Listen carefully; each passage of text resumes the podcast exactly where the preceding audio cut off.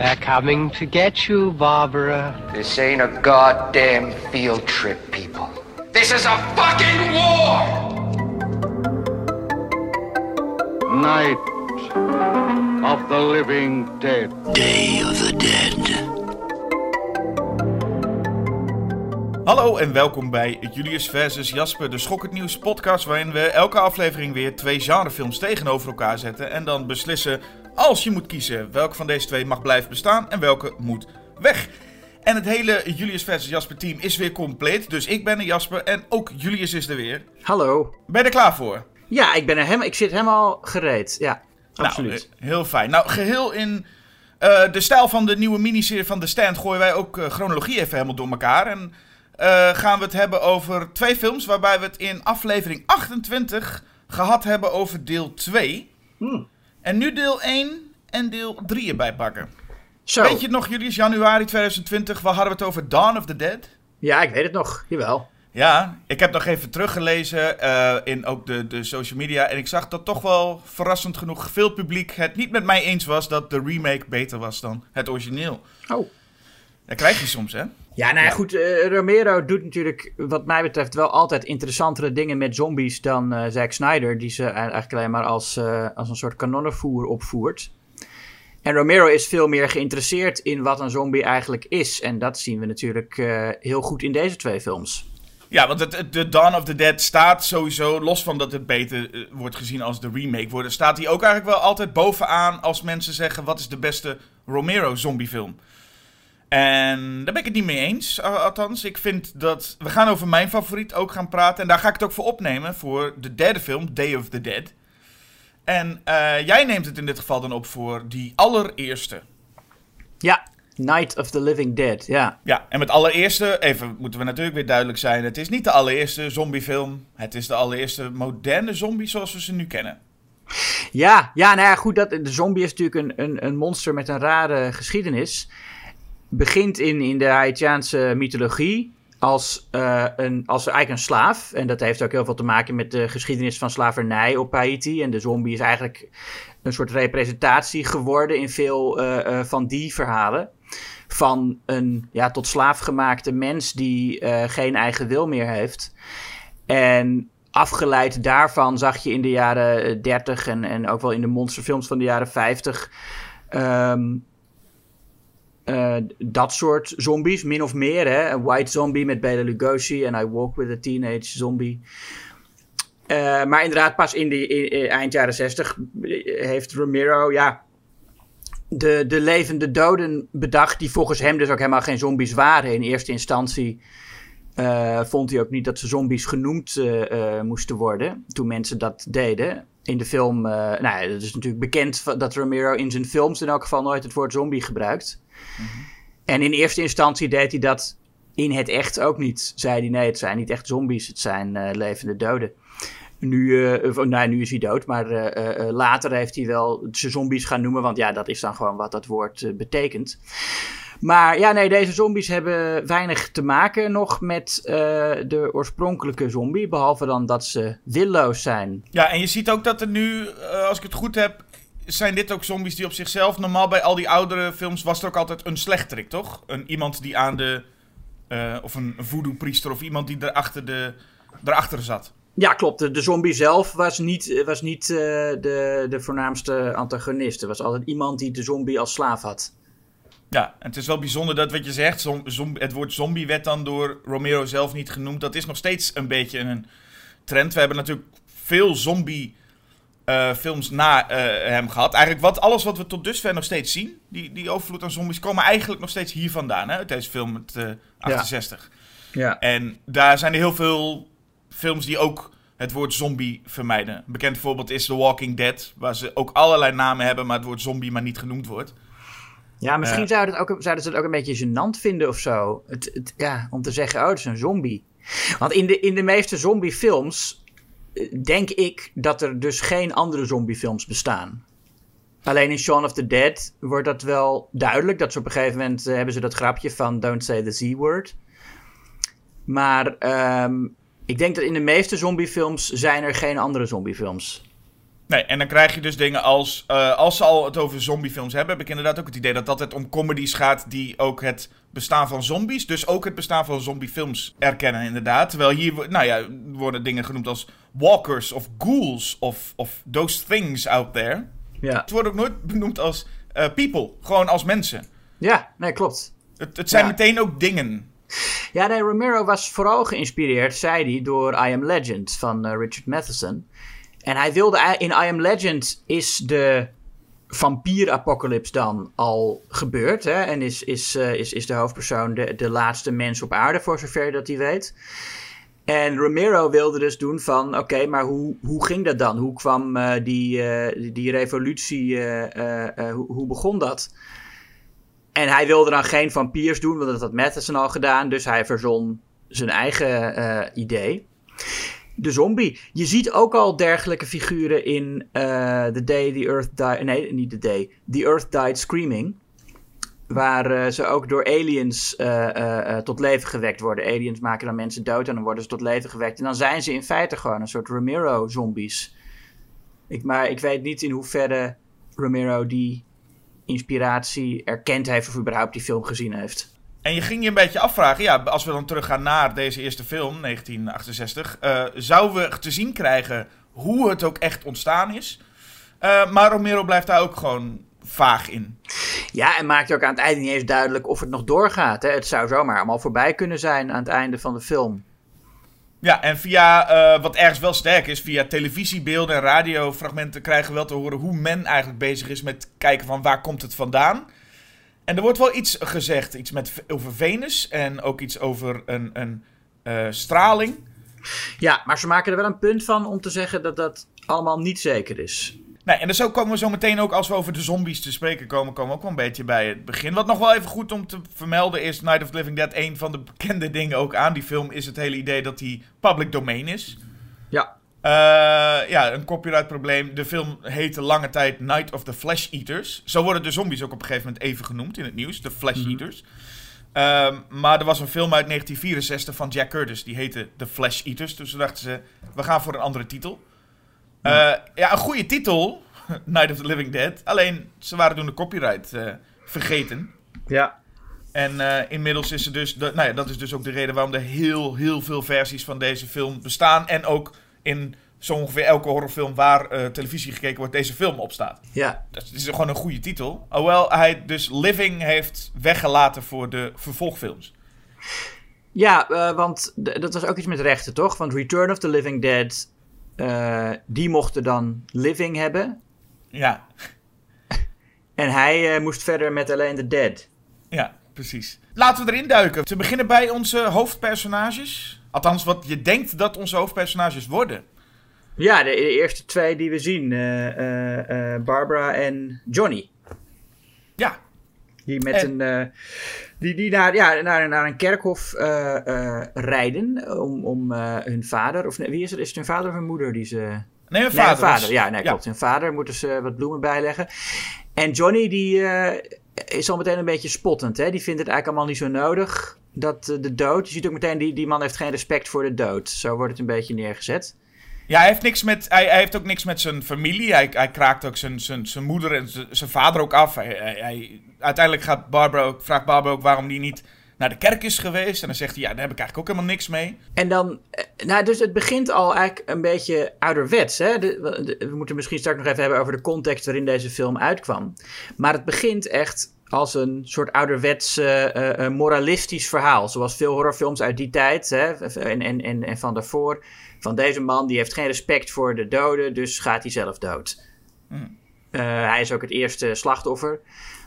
En, en ja, dan, dan denk je dus dat Barbara de heldin wordt. En dat is eigenlijk een heel, een heel vertrouwde opzet. In 1968 zullen mensen dat gezien hebben en gedacht hebben... oh, dit is echt zo'n typische ouderwetse moralistische horrorfilm.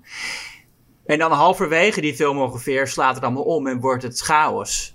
En ik denk dat Romero daar wel eh, bewust mee speelt. Met deze eerste opzet die nog enigszins nou ja, herkenbaar was voor mensen. Ja, want je leest ook, kijk, in, in 1968 eh, eh, dachten de meeste mensen bij een horrorfilm gewoon aan iets als Creature from the, the Black Lagoon of eh, eh, It Conquered the World of al, al die monsterfilms uit de jaren 50 en 60.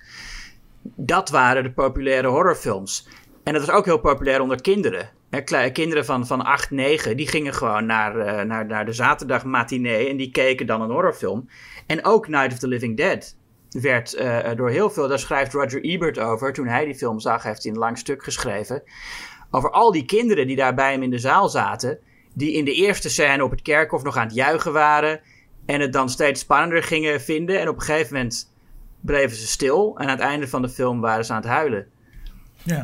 En, toen, en, en dit, deze film is vlak eh, voordat de MPAA ratings ingevoerd werden, is hij gemaakt. Dus Ebert schrijft in dat stuk ook van, nou, ik hoop dat het nieuwe ratingsysteem ervoor zorgt dat dit soort films niet meer door kleine kinderen eh, gekeken gaan worden. Dan moet je je voorstellen dat je gewoon 8, 9 bent en dit in de bioscoop ziet. Ik, ik ben nou überhaupt wel benieuwd wat er gebeurt als je deze film nu aan 8, 9-jarigen laat zien. Ik denk dat het nog steeds wel heftig is. Ja, eh, het, het, het einde dan vooral. Of de, ja, de, de, eh, eh, zeg maar alles wat er na de eerste helft gebeurt. Want vrij lang is hij helemaal niet zo expliciet. Hè? Het, duurt, het duurt echt een tijd voordat we zombies voor het eerst mensen zien opeten. Klopt, ja. De, de, de, maar de eerste zombie zien we al wel, vrij snel. Ja. En dit is iets wat Romero natuurlijk gedaan heeft, maar wat we, nou ja, ook al wel, volgens mij hebben we het met Psycho er ook over gehad. Het feit dat op een gegeven moment de normale man, de normale vrouw, gewoon normale mensen een beetje gevaarlijk werden. Eh, want hier komt niet ineens een soort van zeemonster of wat je zegt, een, een creature from the Black Lagoon. Maar er komt een nou, vrij normale man, lijkt het, een beetje waggelend eh, naar hem toe lopen. Ja, een verwaarde oude man zou je denken. Ja, eh, Bill Heinzman. Eigenlijk de eerste, de eerste zombie, die we, de moderne zombie die we dan in beeld gaan zien. Ja, Ehm, en het grappige is in Roger Ebert's recensie, of niet echt recensie, maar in zijn artikel over dat hij die film zag, schrijft hij ook dat hij de, de, de klassieke, het, het, het klassieke eh, levende doden loopje doet. Dus het was, het was toen al wel, hij liet zich ook inspireren door Karloff, had ik gelezen. Dus het, hij hij was toen ook al wel deels met een, met een voet in het verleden en een voet in de toekomst, zeg maar. Ja, want je ziet deze zombies eh, lopen. En sommige zombies, en dat is een cliché wat daarna vooral ook bekend werd, was het feit dat al die zombies ook met, eh, als het monster van Frankenstein lopen, met de armen recht vooruit. Ja, dat zie je eigenlijk zelden, toch? Ja, ja, dat zie je volgens mij vooral in de komischere. Die is die eigenlijk Ja. als iemand een zombie belachelijk maakt, of doet alsof hij een zombie is, doet hij zijn armen recht vooruit. Ja. Ehm, maar, maar hier zien we vooral iemand inderdaad. Ja, hij zou zo een, een beetje een dronken, verwarde man kunnen zijn. Ja, Romero liet iedereen zelf bepalen hoe ze een zombie speelde. Hè? Hij, hij zei nooit, je moet zus en zo doen. Hij zei altijd, doe maar gewoon zoals jij denkt dat een eh, levende dode doet. Ja, en in deze film eh, is het ook nog even anders dan ook zelfs Romero daarna eh, zombies neerzetten. Met een van de belangrijke elementen is zombies die gebruiken hier nog gewoon gereedschappen. Ja, de eerste zombie pakt een steen op om de ruit in te slaan. En hij is ook best snel voor een zombie. Er zijn momentjes dat hij een beetje aan het hollen is. Terwijl je in principe niet zo heel veel hoeft te rennen, want Barbara valt toch iedere keer om de vijf eh, stappen. Ja. Maar eh, eh, deze zombie is, is vrij snel. Beweegt inderdaad nog vrij normaal. En je ziet ook weinig ja, make-up.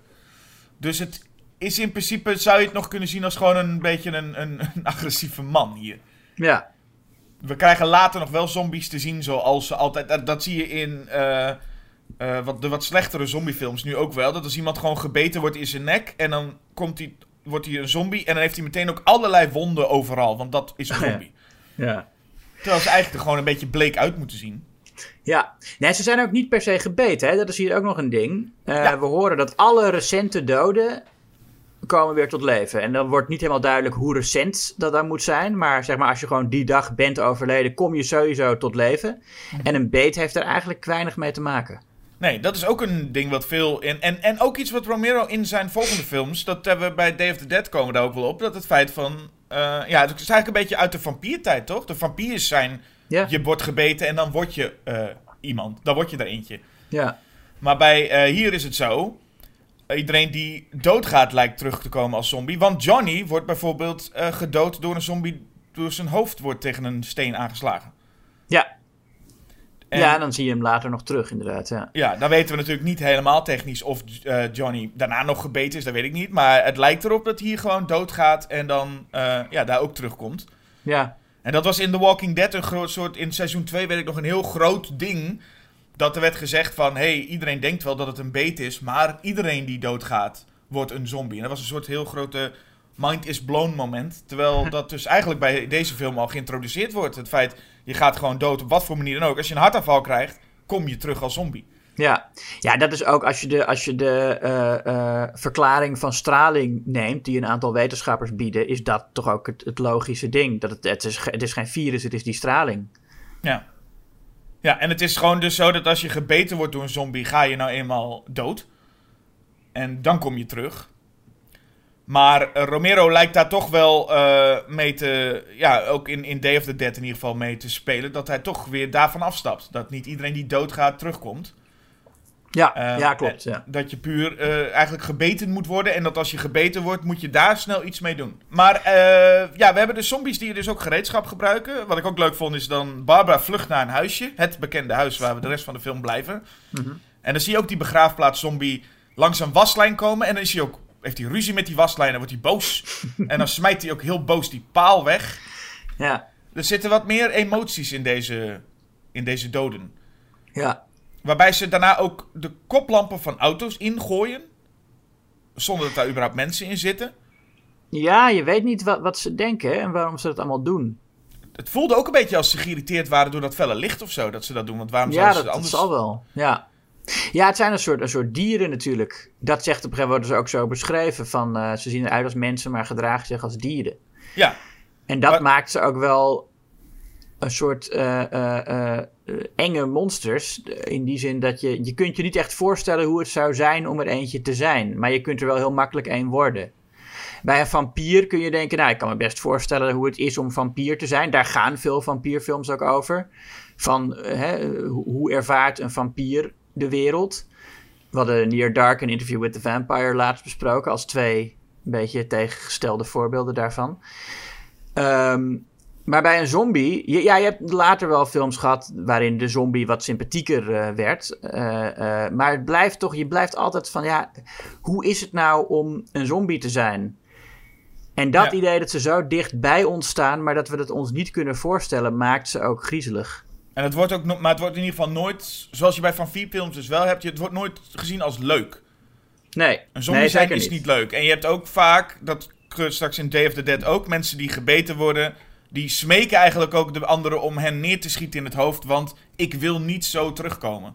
Ja, Het is iets, iets eh eh, gênants, of ik wil, ik, ja, ik wil dat niet, want we zien ook hier, ehm, zombies komen op, op elk, elke manier terug, waaronder, nou ja, gewoon volledig naakt. Ja. Ehm, ja dat is gênant. dat je niet even denkt, ik durf in een broek aan. En, en, maar, maar wat ze wel hebben, ze hebben wel iets meer emotie hier. Aangezien bijvoorbeeld ook weer eigenlijk het monster van Frankenstein, ze zijn bang voor vuur. Ik heb Ja. het idee dat de zombies daarna voor veel al eh, echt, nou ja, hersenloos zijn geworden. Dus dat ze gewoon overal doorheen waggelen. Dus als er vuur is, lopen ze daar gewoon doorheen. Trekken zich niks van aan tot ze gewoon eigenlijk kap- op zijn en kapot zijn. Eh, Ja. Maar hier zie je ze nog wel, als ook eh, Ben met een fakkel rondzwaait, zie je ze ook allemaal wel schrikken en hun armen voor hun hoofd doen van, ah, ga weg. Ja, ja, nee, later kan het ze niet zoveel schelen. Merken ze misschien niet eens dat ze in, in de fik staan. Nee, hier zit er toch een, een, emotie in. Ik denk dat Romero dat in het algemeen wel wat meer toevoegde aan zijn, aan zijn zombies. Het feit dat ze iets meer emotie hebben. Een Ja. element waar hij in de vervolgfilms iets meer nog weer ging uit, eh, dat uitgewerkt heeft. Nog even over, over dat gênant gesproken. Dat het zo gênant is om een, om een zombie te worden.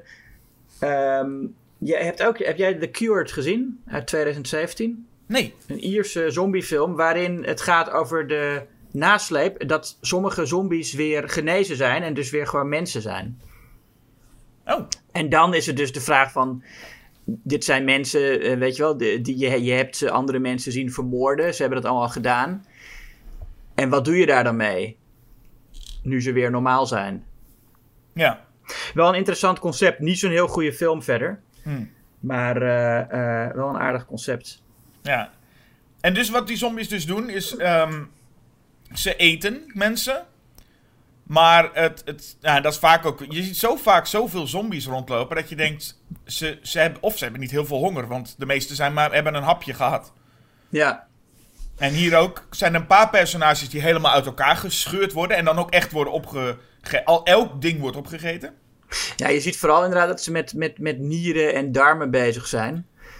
Wat ook wel te maken ermee zal hebben, denk ik, dat je om budgetredenen ehm, het gewoon makkelijker is om, om ergens een. een, een eh, ik, denk, ik denk dat ze gewoon naar een slager zijn geweest en gevraagd hebben om, om wat ingewanden. Tenminste, die, die, die, die nier, die, ge- voor mij het een nier die op, waar op een gegeven moment in, in gebeten wordt. Dat ziet er toch behoorlijk realistisch uit. Die darmen kunnen ook, ja, dat kan wel een stuk rubber zijn. Maar dat is in elk geval een stuk makkelijker te faken dan dat je, weet je wel, een, een, een heel mens eh, opengereten ziet worden.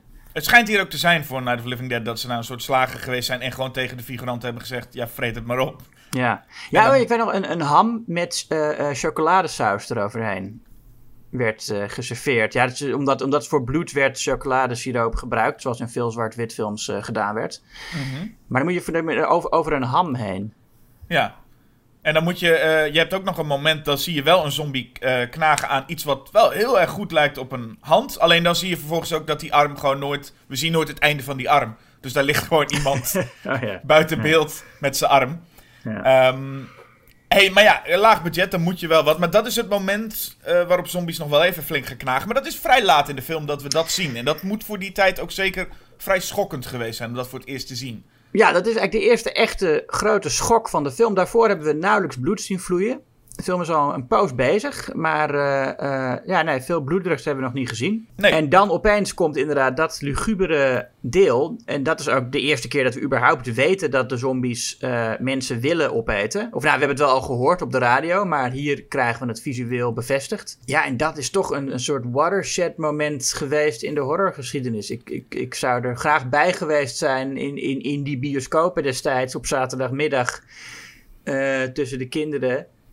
En dan meemaken hoe, hoe dat ervaren wordt, weet je wel? Dat je gewoon hoopt op, op, op, op een Creature from the Black Lagoon en je krijgt eh, opeens eh, dit te zien. Ja, en ik weet ook niet hoeveel het meespeelt. Maar het is ook nog eens zo dat het niet, dat het niet eh, onbekenden zijn. Het zijn twee personages die we deels een beetje hebben leren kennen. Die opgegeten worden, ja. Ja, je ziet gewoon de je, je, nou ja, personen waar je net een beetje een tijdje mee meegeleefd. Die zie je vervolgens nu helemaal aan stukken gescheurd worden. Ja. Niet, niet de beste acteurs trouwens, die twee. Vooral die jongen. Laten we eens hebben over die, die acteurs. eh, want we hebben natuurlijk, eh, nou ja, niet de beste acteurs. eh, maar eentje is wel echt heel erg goed. Ja. En, Ja, dat is eigenlijk ook, want de meeste van die acteurs waren inderdaad gewoon mensen die Romero kende. En heel veel hebben ook een, een producentencredit op de film. Het was ja eh, echt, eh, eh, gewoon echt een, een extreem low-budget situatie. Waarin in, de weekenden George Romero met vrienden en kennissen een film maakte. Ehm, maar er, zat, er zit één acteur in die gewoon ook echt een, een professioneel acteur al was. En dat is Dwayne Jones. En er zijn eigenlijk twee dingen over zijn, zijn casting te zeggen. Enerzijds is het inderdaad gewoon zo dat hij schijnt gewoon de beste acteur. De, het was een witte ehm, man in het script, eigenlijk gewoon. Of een kleurloze man in het script dan. En. Dwayne Jones was de, eh, gewoon de beste eh, acteur voor die rol. En als ik dan ook dat stuk zie van wat hij, hij heeft één groot monoloog over een gebeurtenis bij een diner. En dan, als je dat dialoog ziet, denk je ook, damn, dit is ook wel echt supergoed. Ja, Dus dat geloof je ook zeker. Alleen door zijn, ja, zijn casting heeft natuurlijk wel eh, ook een andere betekenis, zeker voor in die tijd. Ja, het, ja en het, eh, eh, nou ja, goed, Romero heeft altijd gezegd, we hebben het script niet veranderd na zijn casting, dus alles gebeurt gewoon zoals het al gebeurd was. Ehm, en, en hij zegt dat zij tijdens de opnames er helemaal niet zo aan dachten, maar dat Dwayne Jones zich wel heel erg bewust was van het feit dat wat zijn kleur, eh, hoe dat de film zou veranderen. En terwijl de film gemonteerd werd, werd Martin Luther King doodgeschoten. En toen wist Romero ook wel van, oké, eh, nu is het een zwarte film. Of, of nu speelt dat in elk geval een grote rol. Ja. Ehm, dus ja, het, het kan ook niet dat je je in 1968 niet bewust bent van wat het überhaupt betekent als je een, een zwarte held in je film hebt. Dat was toen eh, heel zeldzaam. Ehm, dus het zou echt naïef geweest zijn. En zeker voor Romero, die zelf al politieke eh, eh, eh, reclamefilmpjes maakte voor linkse politici. Zou het heel naïef geweest zijn als hij niet zich een beetje bewust was van, weet je wel, wat op het hoogtepunt van de civil rights movement dit eh, inhoudt. Ja, als je, als je goed diep nagedenkt, kun je heel veel dingen erin zien. Maar dat hoeft niet zo te zijn. Heel veel dingen snap ik best dat het gewoon een toeval kon geweest kon zijn. Behalve dus het einde. Daarvan denk je echt, wauw, dat... eh, het einde met het personage van Dwayne Jones. eh, ja, daarvan denk je wel echt, dit is wel echt een hele bijzondere toevalstreffer. Als dit gewoon, dit was een hele andere soort film geworden. Een heel ander einde als dit gewoon een witte man was geweest. Ja.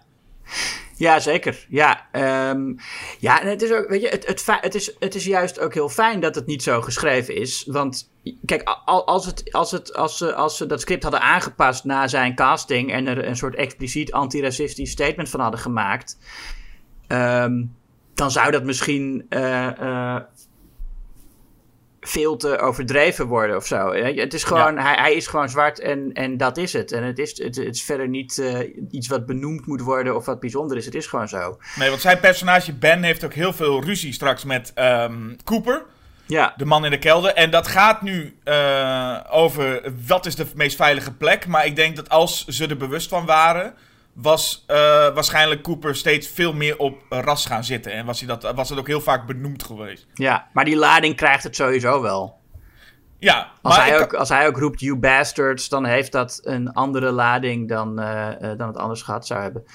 ja, het heeft een andere lading. Maar je kan je inderdaad op da- dat moment echt wel voorstellen van... Ja, dit had ook prima een witte acteur kunnen zijn. En dan was, het, was het ook prima om die dialogen zo te houden. Want de discussie blijft gewoon staan waar zij om vechten.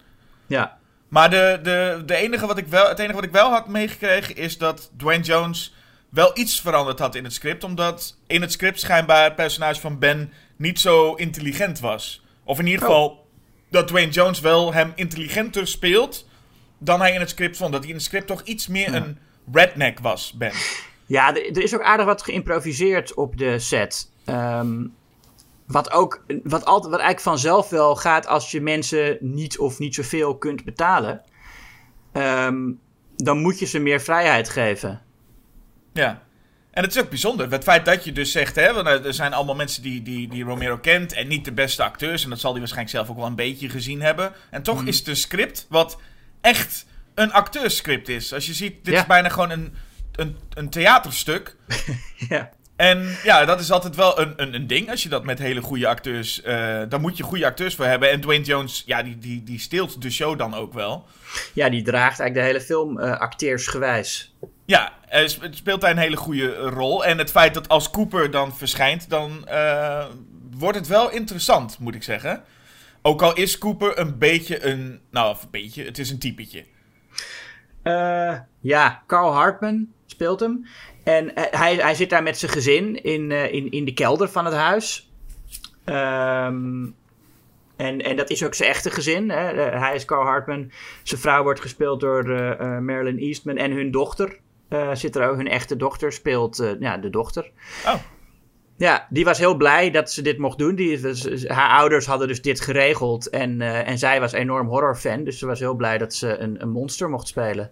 Ik snap ook nu wel, als je dat zo zegt, dat die, die, eh, eh, die rol tussen eh, Cooper en zijn vrouw, dat het ze echt. Want de hele tijd heb ik het gevoel, die, die vrouw van Cooper, Helen, die denkt volgens mij bij alles de hele tijd bij haar man van, oh, vent valt toch dood. ja, precies. Ja, ja. En ik vind, de discussie die daar ontstaat is eigenlijk wel een hele goeie. En dat is altijd fijn. Het feit dat je een, een Cooper hebt waarvan je denkt, ja, die gaat altijd van die domme dingen zeggen. Maar ja, er is de discussie, is de kelder nou veilig of is het huis veilig? En ik vind het heel sterk, het feit dat ik voor beide valt gewoon echt wat te zeggen. Ja, ja nee, eh, nee, inderdaad. Cooper heeft volgens mij best een punt. Dat de kelder de veiligste plek is. Daar heb je maar één ingang waar die zombies doorheen kunnen komen. Ehm, en ja, anders heb je al die ramen waar ze doorheen gaan breken. En dat doen ze uiteindelijk ook. En eh, uiteindelijk gaat Ben naar de kelder. En eh, weet hij daar in elk geval de aanval van de zombies te overleven. Ja, Dus al die tijd had Cooper eigenlijk gelijk. Maar Ja, en, alleen, en, en hij loopt op een gegeven moment ook bij dat raam en daar hangt dan nog één zo'n stukje hout een beetje los. En dan zegt hij ook, wat is dit ook voor je, je, kunnen ze toch makkelijk doorheen. En dat klopt allemaal ook. Ja, Eh, maar goed, het punt van Ben blijft ook staan. Het feit dat je, als je in de kelder zit, kun je geen kant eh, op. Als ze al binnenkomen, ben je, ben je gewoon fucked. En het feit Ja. dat je eh, ja, niks kan zien. Want ze zijn heel erg gekluisterd aan ook die televisie en die radio. Eh, om informatie te krijgen. En ja, er wordt ook wel op televisie gezegd: je, ga weg, ga naar dit punt toe. Eerst wordt er gezegd: blijf thuis. Maar daarna wordt er toch wel een beetje gezegd: er zijn veilige punten. Kom daar naartoe als dat kan. ja.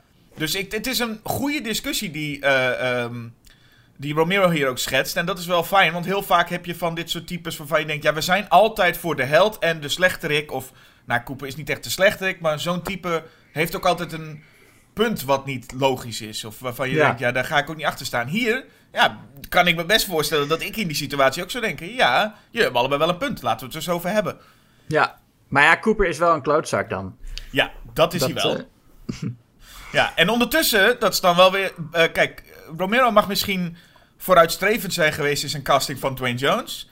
Voor zijn vrouwenrollen was hij nou niet echt vooruitstrevend.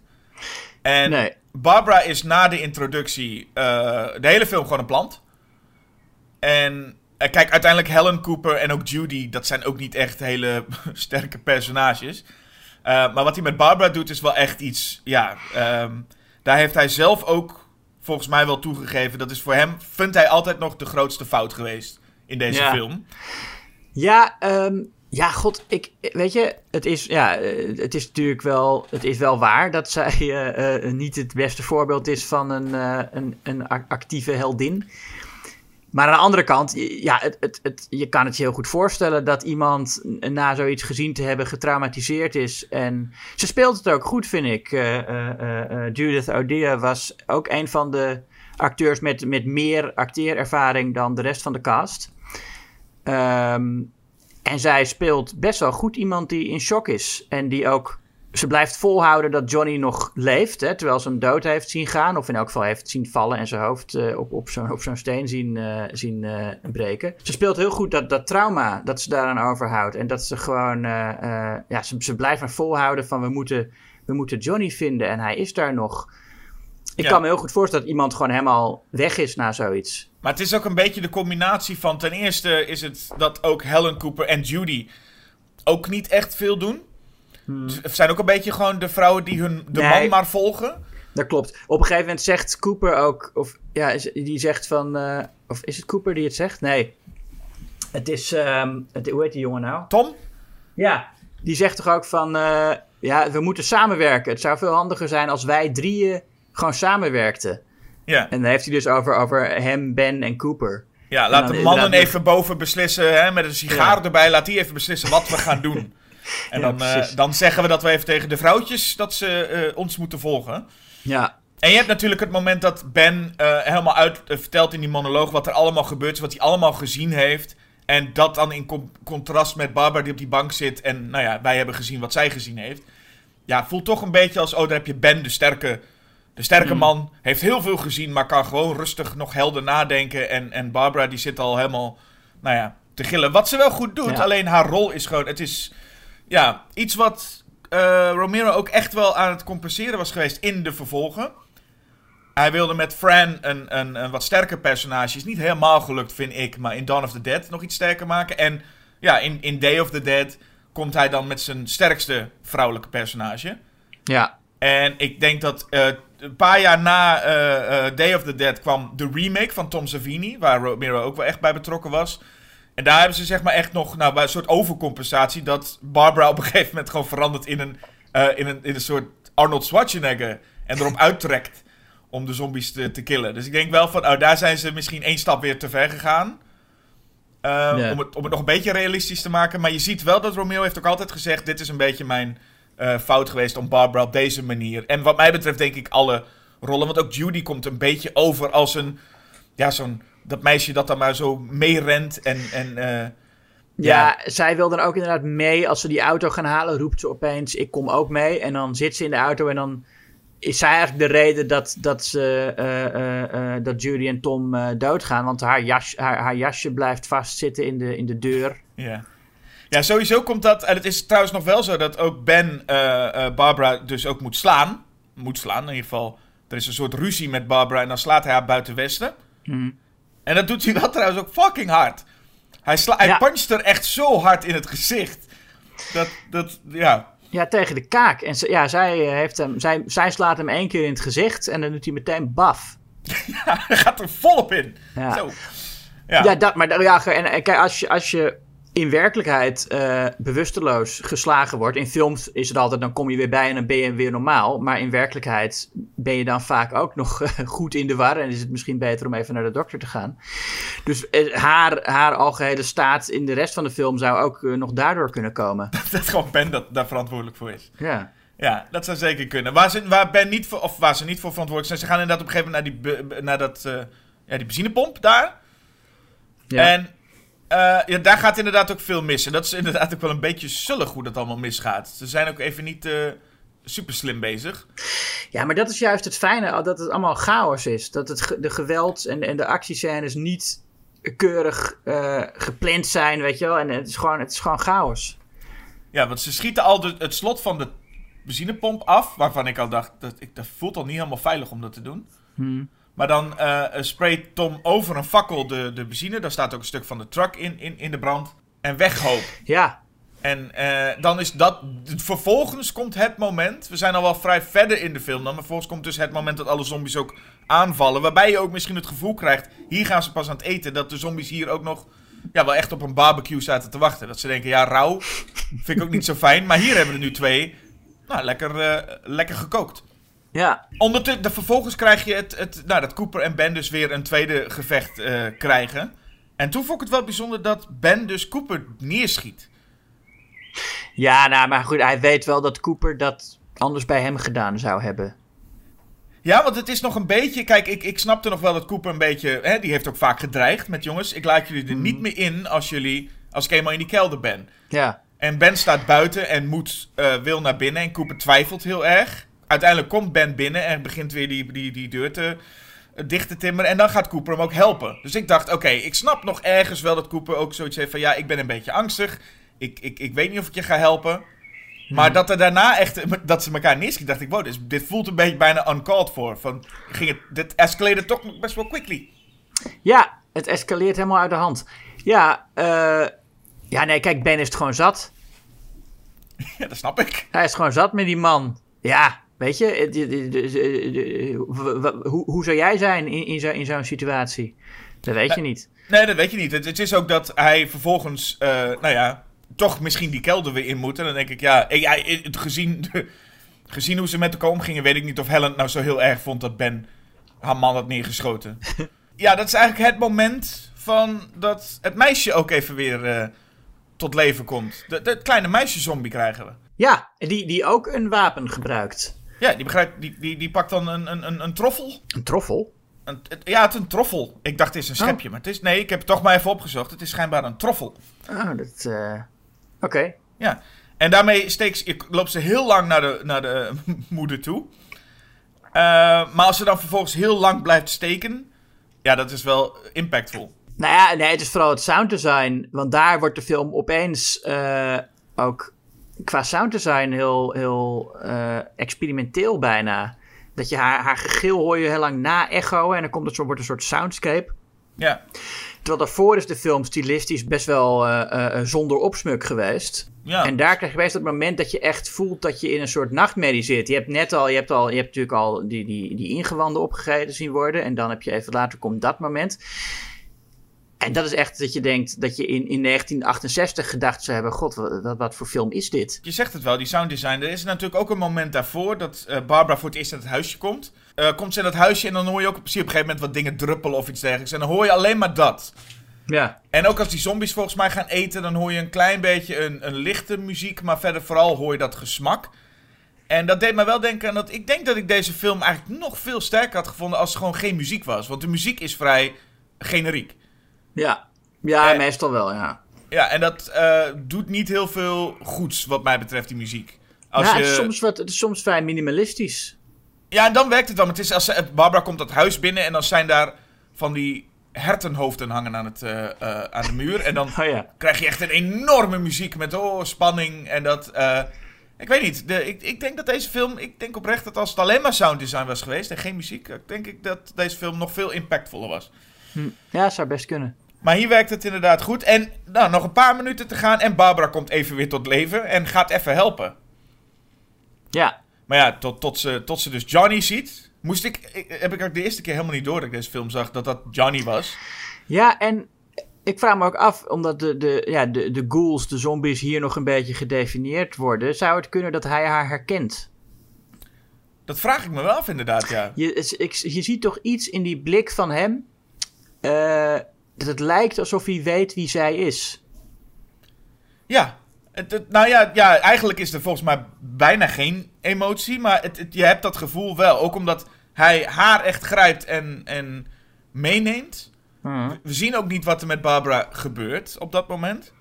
Maar we gaan er wel vanuit dat, dat, het, dat het ergste is. Maar alle zombies proberen binnen te komen. Maar het lijkt er een beetje op alsof Johnny echt op haar, het op haar gemunt heeft. Ja. En het, wat ik nu in één keer bedacht, want hij heeft die bril niet meer. En dat was toch wel een vrij herkenbaar ding voor hem. Maar ze, laten heel duidelijk zijn eh, eh, die, die autorijhandschoentjes eh, zien.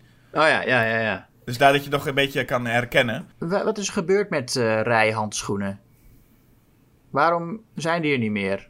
Goeie vraag. Ik ga Ja. een auto rijden, even mijn handschoenen aan. Ja, het zou, ja het is, ooit is dat bedacht om een reden. Het is toch gek dat dat eh, verdwenen is. Ja, nou goed, Ben is de enige overlevende. We hebben al eerder in de film gezien dat er een, eh, een, een militia op uittrekt om eh, de zombies neer te schieten. Hè? De, de sheriff die daarover een interview gegeven heeft. Ja. Een leuk interview trouwens ook. Ja, klopt. Dus hij zegt op een gegeven moment, dan vraagt ze van, is, is het, zijn ze snel? En dan zegt hij, nou, they're, they're dead, they're all messed up. Wat, ik, wat je daar in dat stukje ook ziet, is dat hij praat over... Ja, we zagen een groepje zombies hebben net afgeschoten, zagen we bij een schuurtje. Ze dachten waarschijnlijk dat daar iemand in zou zitten. Dat hebben we gecheckt, maar dat was uiteindelijk niet zo. En, Ja. en dat voelt een klein beetje als eh, foreshadowing voor het einde.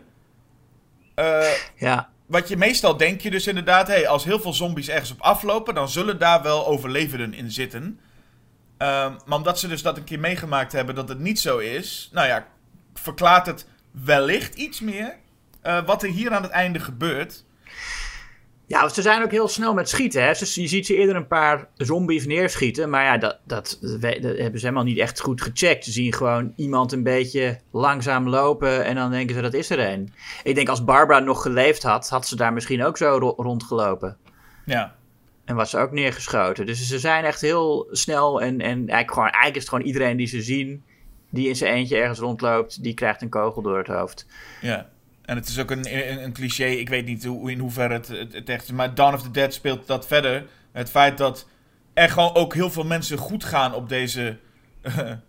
nou, op zo'n zombie-apocalypse. Dat je lekker Ja. met, met z'n allen, alle rednecks bij elkaar, pistolen erbij en zeggen... Oh jongens, we hoeven niet meer op kleiduiven te schieten, we kunnen nu echt op mensen schieten. Ja, nee, het begin van Dawn of the Dead is dat heel duidelijk dat ze die flat ingaan.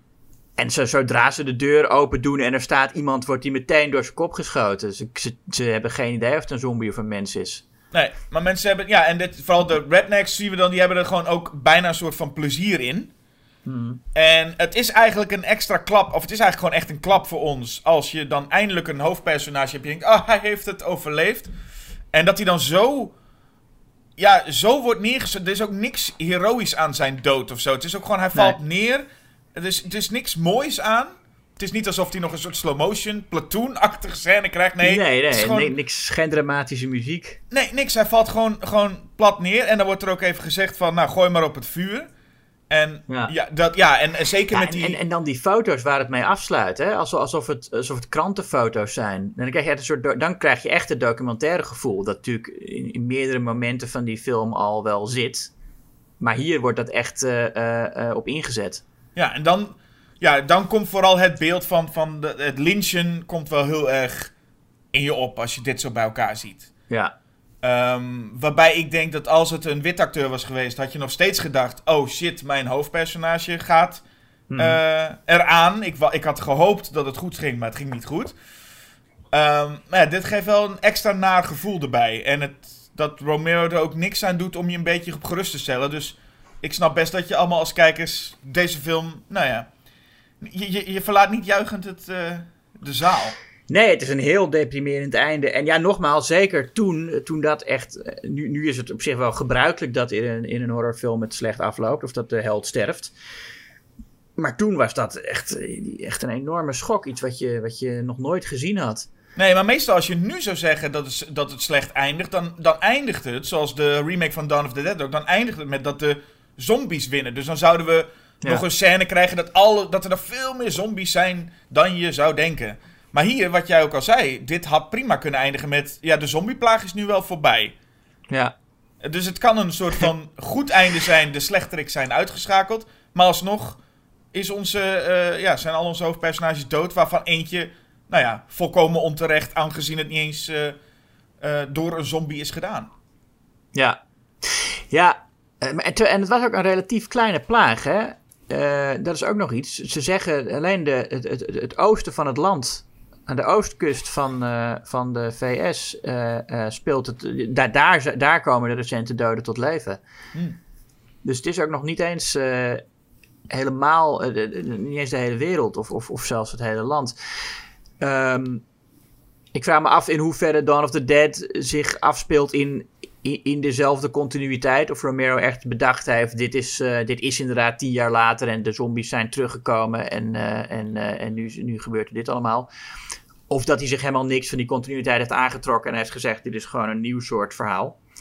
Ja, de reden dat, je, dat je daarvoor wel zou kunnen denken is dat in Dawn of the Dead aan het begin eh, vliegen ze met een helikopter en zie je eigenlijk een soortgelijke setting als Ja. van hier van Night of the Living Dead. Dat past wel echt bij elkaar. Ja, En het is natuurlijk, ja, de, de, als je zijn, de eerste drie films uit die, die, eh, zijn reeks neemt, zie je wel echt een, eh, een mooie trap eigenlijk. Het begin, ja. eh, het midden en, en echt het einde, waar we zo meteen op komen bij Day of the Dead. Dus, ehm, Nou ja, niet echt het einde, want daarna kwam nog Land of the Dead. ja, En ja, ik- daarna nog Survival and Diary. Ik trek hier mijn, mijn, mijn Star Wars kaart met... Nee, er is maar één trilogie, er is geen nieuwe trilogie. Maar oh, je, maar vind jij eh Land niet goed? nee, nee. Oh. Ik, eh, ik vind het een mooie trilogie en daar had het, had het bij moeten blijven. Ik ben... eh, die andere trilogie van, van die andere George ben ik... Ben ik vind ik toch, het had hier moet, bij moeten blijven. Zeker omdat er ook CGI en zo bij kwam. Ik ben al lang blij dat... Romero nooit is teruggegaan en gedacht heeft... ik ga de oorspronkelijke films dus met CGI verpesten. Nee, oké. Maar iemand die dat wel deed was John Russo. En die kwam in eh, eh, de jaren 90 met een eh 30 jaar jubileumversie. Oh god, ja. Heb je die ooit gezien? Nee, hij is ingekleurd, toch? Nee, die is niet ingekleurd. Oh. Eh, die zijn er ook. Ja, er zijn zoveel versies van deze film te vinden, omdat het ja toch gratis was. Eh, voor je gevoel. Eh, maar er zijn.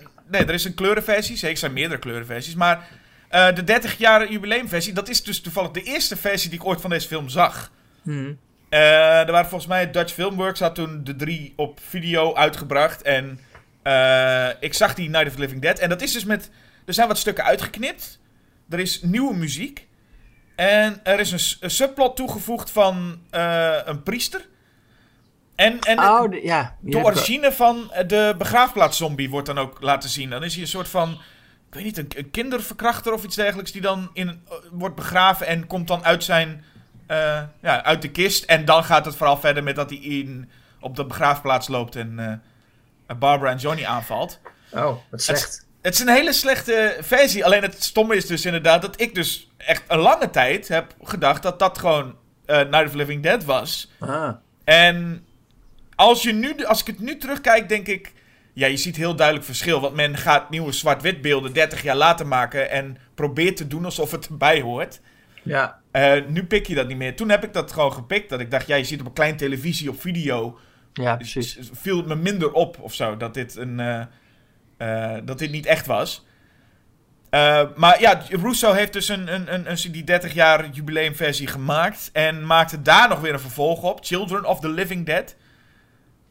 Wat weer betekent dat, ja, Russo had volgens mij het hele idee van ik mag living gebruiken. Ja. Want Russo schreef ook het script voor Return of the Living Dead. Ja, ja. En, En- die, die film die eh, is, ja, zou je dat een vervolg noemen? Want hij verwijst wel naar de gebeurtenissen uit Night. In Return of the Living Dead bestaat ook de film Night of the Living Dead. En zegt iemand, ken je die film? Nou, dat is gebaseerd op iets wat echt gebeurd is. Oké. Nou, ik geloof, nee, maar dat heeft misschien ook te maken met de, eh, de, de toon van Return of the Living Dead. Het zou een beetje zijn als dat Shaun of the Dead een verwijzing zou maken of zo. Dat je denkt, ah ja, Ja. leuk grapje. Maar niet, dit is, dit is echt zo. Komt ook omdat die zombies kunnen praten en... Ja. Nee, ze zijn wat verder ontwikkeld. Maar goed, daar, daar is Romero zelf ook altijd bezig mee geweest. Met de verdere ontwikkeling van de zombie. En hij is wel. En dat is dan wel iets wat, wat toch eh, eh, voor ook die latere delen spreekt. Ehm, dat hij daar nog steeds bezig is met het verkennen van hoe een zombie zich zou kunnen ontwikkelen. En in Land of the Dead worden ze ook wat. Ja, ze worden eigenlijk steeds menselijker. En, en eh, ze blijken veel meer te kunnen. En, de, en het is heel veel zombiefilmmakers blijven eigenlijk gewoon bij de. Ja, eh, nog niet eens Dawn of the Dead zombie. Eigenlijk nog simpeler dan ze in Dawn of the Dead zijn.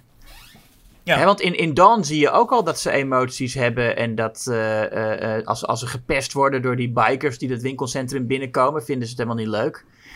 Nee. Wat ik nog wel even wil zeggen is dat als we het dan over John Russo hebben, die dan Return of the Living Dead, wat echt een hele goede film is. eh, maar dat is, schijnbaar was het script voor Return of the Living Dead ook heel kut. En heeft Dan O'Bannon eigenlijk de film gered.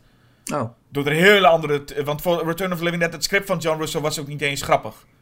Dus het was een serieus Ah, ja. bedoelde film. En De- Dan O'Bannon heeft het gered. En gezien die jubileumversie van Night of the Living Dead en het vervolg Children of the Living Dead, blijkt ook wel dat John Russo in ieder geval niet het meesterbrein was achter deze films.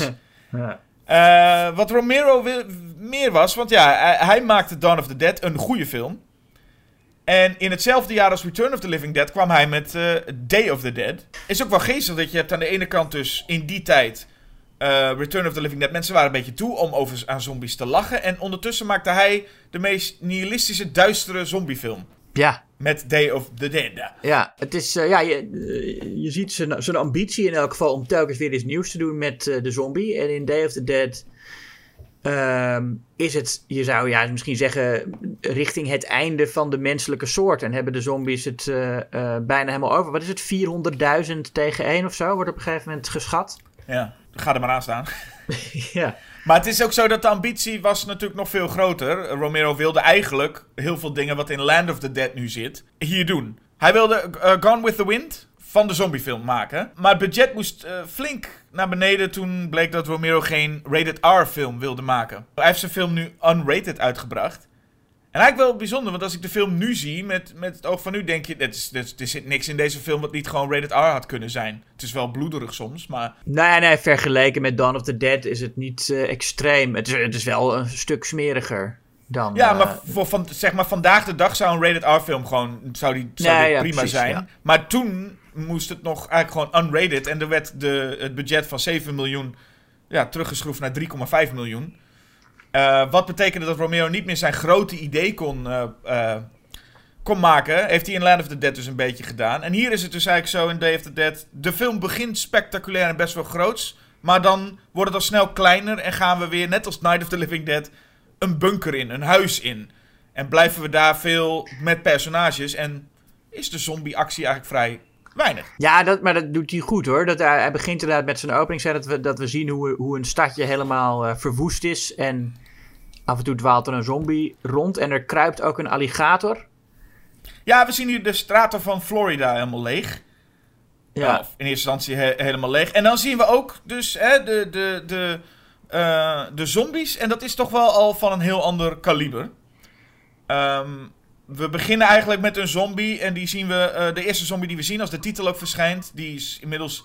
eh, ja, die heette. Tom Savini noemde hem Dr. Tong. Oh ja. de zombie waar de kaak van... En dan zie je wel meteen, en daar ben ik wel heel blij mee... een grote stap in de goede richting... ten opzichte van de zombies uit Dawn of the Dead. Die allemaal een beetje grijze, grijze smurrie, grijs-blauwe smurrie op hun gezicht had. Ja, het is een andere benadering. In, kijk, in, in Night of the Living Dead is er eigenlijk nauwelijks eh, smerige make-up op de zombies. En in Dawn of the Dead worden ze inderdaad ja, grijs, blauw, groenig. Ik vind dat minimalisme heeft ook wel wat. Dit, dit zijn echt duidelijk gore monsters. Maar ik vind ja, het, het, de, de eenvoudige benadering van Dawn of the Dead... ehm, vind ik ook charmant. Ik vind het een beetje uit de een smurfen met die... eh, het is niet heel goed, die make-up. Nou, ik, ik vind van wel. Ik vind van wel. Maar goed, hier zie je wel echt dat, dat Tom Savini zich eh, flink mocht uitleven. En, en eh, ja. En het is natuurlijk, een, het is, we zijn een stuk verder in de tijd, waardoor het ook logischer is dat al deze zombies ook wel een beetje uit elkaar beginnen te vallen. Ehm, en die opening past ook wel bij, de, bij de, dit deel van de trilogie. Bij Night heb je een opening waar nog niks aan de hand is. Twee mensen op, eh, op een begraafplaats, niks aan het handje. Bij Dawn of the Dead opent met een enorme chaos. En bij Day is het eigenlijk weer de rust is wedergekeerd, want er is gewoon bijna niks meer over. Ja. En we zien onze hoofdpersonages eh, schreeuwen door een megafoon. Is er nog iemand hier? Maar ze Ja. kunnen gewoon geen contact meer krijgen. Er is gewoon, er is gewoon bijna niemand meer te vinden. Ja. Ja, en komen we terug in een. eh, eh, in de setting van de bunker. En dan hebben we eigenlijk, wat we zeiden, een soort Night of the Living Dead situatie. Alleen ditmaal geen huisje, maar een ondergrondse bunker. En ditmaal niet Cooper tegen Ben, maar een hoop soldaten tegen een hoop wetenschappers. Ja, Dr. Sarah, Sarah Bauman. eh Ja. eh, Laurie Cardell speelt haar. Ehm, de film begint ook met een droomscène van haar trouwens. Een, heel gave scène. Die, eh, hè, dat, dat ze daar in een, in, een, in een kamer zitten en opeens allemaal handen door de muur schieten. Ja, Ehm, deze, ja, het gaat ook veel over wat het mentaal met je doet om in zo'n situatie te zitten. Zij heeft vaak van, die, van, die, van dat soort dromen of hallucinaties. Eh, haar vriend eh, Miguel, die is ook. eh, daar is helemaal niks van over. ja, nee, precies. En daar maakt hij zich dan ook zorgen over. En die soldaten, nou, dat zijn inderdaad de types die, het, die zeggen van... nou, kom op zeg, het zijn, het zijn zombies, we moeten ze gewoon doodschieten. Die, ja, die, die, die, die, dat zijn eigenlijk een beetje net zoals de bikers uit Dawn of the Dead... en de militia aan het einde van Night of the, the Living Dead. Je hebt bij hen wel minder het plezier. Het is bij hen voel je ook wel sterk dat zij doorgedraaid zijn. Ja, maar dit, het zijn wel deze mensen die dus goed gedijen bij een zombie-pandemie... en die hier echt hun functie hebben gevonden. Dit zijn zeg maar de bikers uit Dawn... die nu echt betaald krijgen om te doen wat ze eh, het liefste willen. Ik weet niet wie ze betaalt. Ja, dat, nou ja, ze zullen betaald moeten worden, toch? Het, het, het- ergens is er nog een, een organisatie die deze missie eh, in stand heeft gezet. Gelukkig krijgen we daar niet te veel uitleg over. We hebben hier dus de verschillende kampen. En de soldaten zeggen eigenlijk gewoon: eh, schiet al die zombies gewoon naar de tering.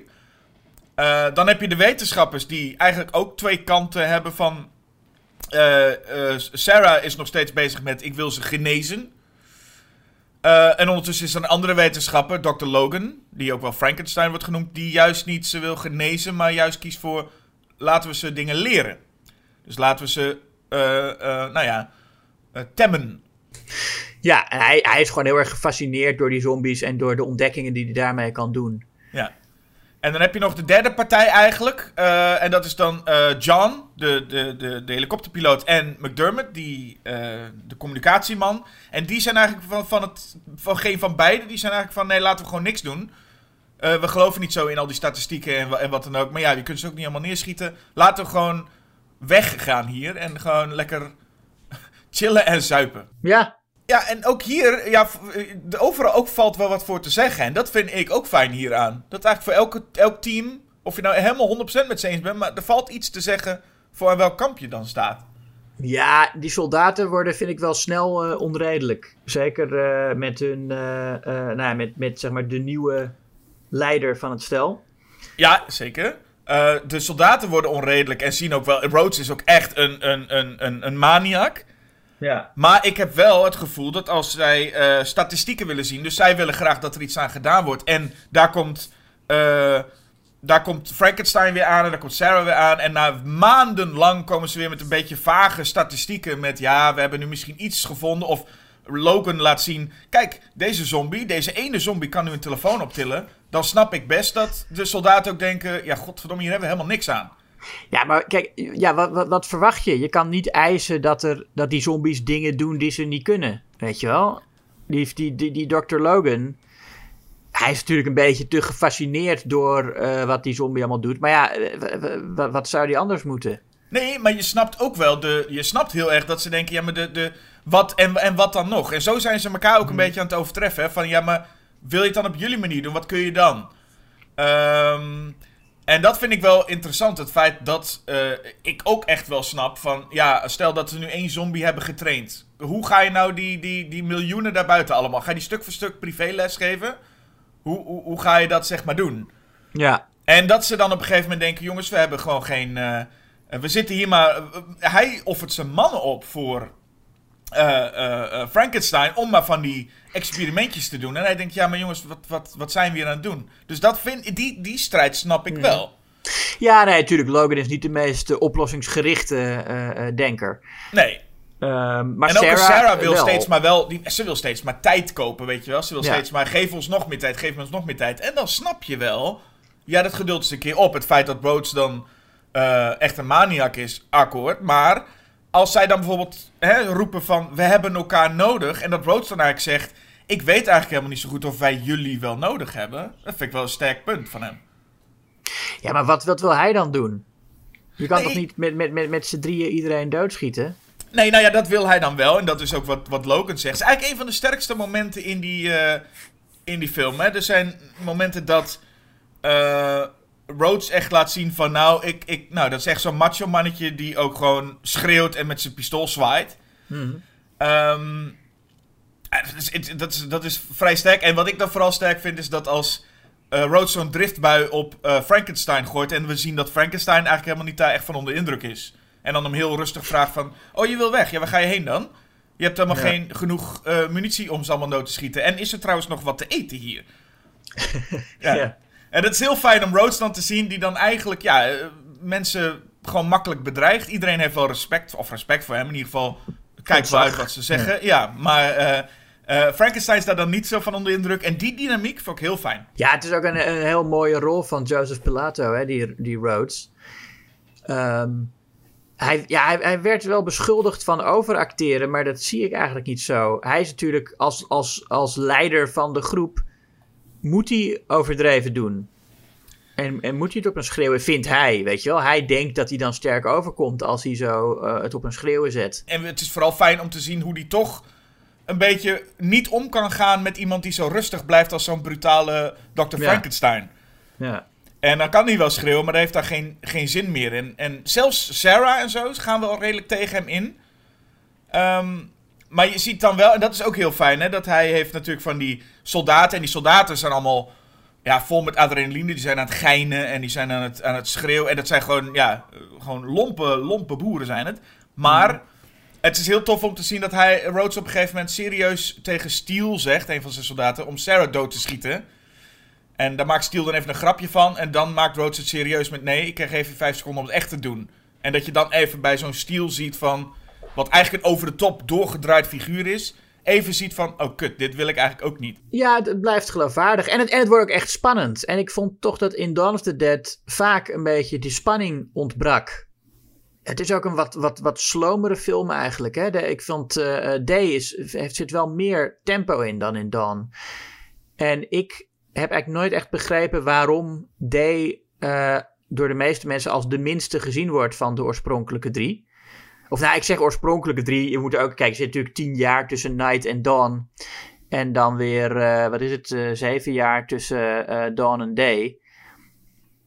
Dus, weet je, je zou, ja, Land of the Dead was 2004. Dus dat is dan nog een langere periode. Maar goed, als je, als je dat van een afstand bekijkt, dan eh, valt het wel mee, weet je wel. Dan is het niet zo dat Romero eerst drie zombiefilms heeft gemaakt. En toen een tijdje niks en toen weer drie. Ja, het- het is, het is moeilijk te stellen. Ik, ik, ik zelf heb Day of the Dead altijd als mijn favoriet gezien. Maar weet ook dat er heel veel mensen... eh, eh, dat die film minder wordt gezien dan de andere twee. Ik denk dat het ook wel deels kan komen door het feit dat Romero een beetje luchtigheid in Dawn heeft gevoegd. Daarna werd de, werden alle zombiefilms, hè, tot Return of the Living Dead in datzelfde jaar als Day of the Dead eh, aan toe, heel luchtig, komisch. En dat deze film gewoon echt enorm zuur is. En ik vind dat heel fijn, maar het is misschien iets waar het grote publiek. Hè, we zien heel veel wetenschappers en soldaten op elkaar schreeuwen, waar misschien men wel toe was aan zombieactie. Ja, maar ja, dat, dat, dat, dat zit er toch ook in. Dat zit er ook in. Ja, nou, die zijn, dat zijn momenten dat dat ver te zoeken is. Hè? Ja, dit is nee, geen. klopt, dit is geen. Dit is geen. nou ja, eh, zet hem even naast een, een Dawn of the Dead van Zack Snyder. Dit is geen lekkere actiefilm, deze film. Hij loopt heel erg lekker, vind ik. Maar Hmm. als je niks met die personages kan. je vindt het maar een beetje overacterende schreeuwlelijkerts, ja, dan zit je nog lang te kijken naar deze figuren die op elkaar roepen. Ja. En wat ik heel bijzonder vind, is dat ik al die dynamieken, van hoe klein de rollen ook zijn, ik die dynamieken heel fijn vind. Dus de, ook de John en, en McDermott, de, de, die altijd eh, even aan de fles eh, zit. Vind ik Ja. leuke figuren. Je hebt eh, de soldaten, Steel, Rickles. Je hebt de kleine rol van Greg Nicotero trouwens. De special make-up eh, effectsman die nu een soort van aan het hoofd staat van Walking Dead. In een klein bijrolletje. Ja.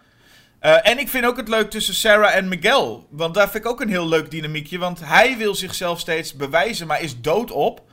En zij zegt dan van, nou, ik doe het wel. Maar ja, dan zitten al die andere lege mensen hem belachelijk te maken met... Oh, moet je vrouwtje het doen? Kun je het zelf niet? En dan gaat hij ook maar weer van...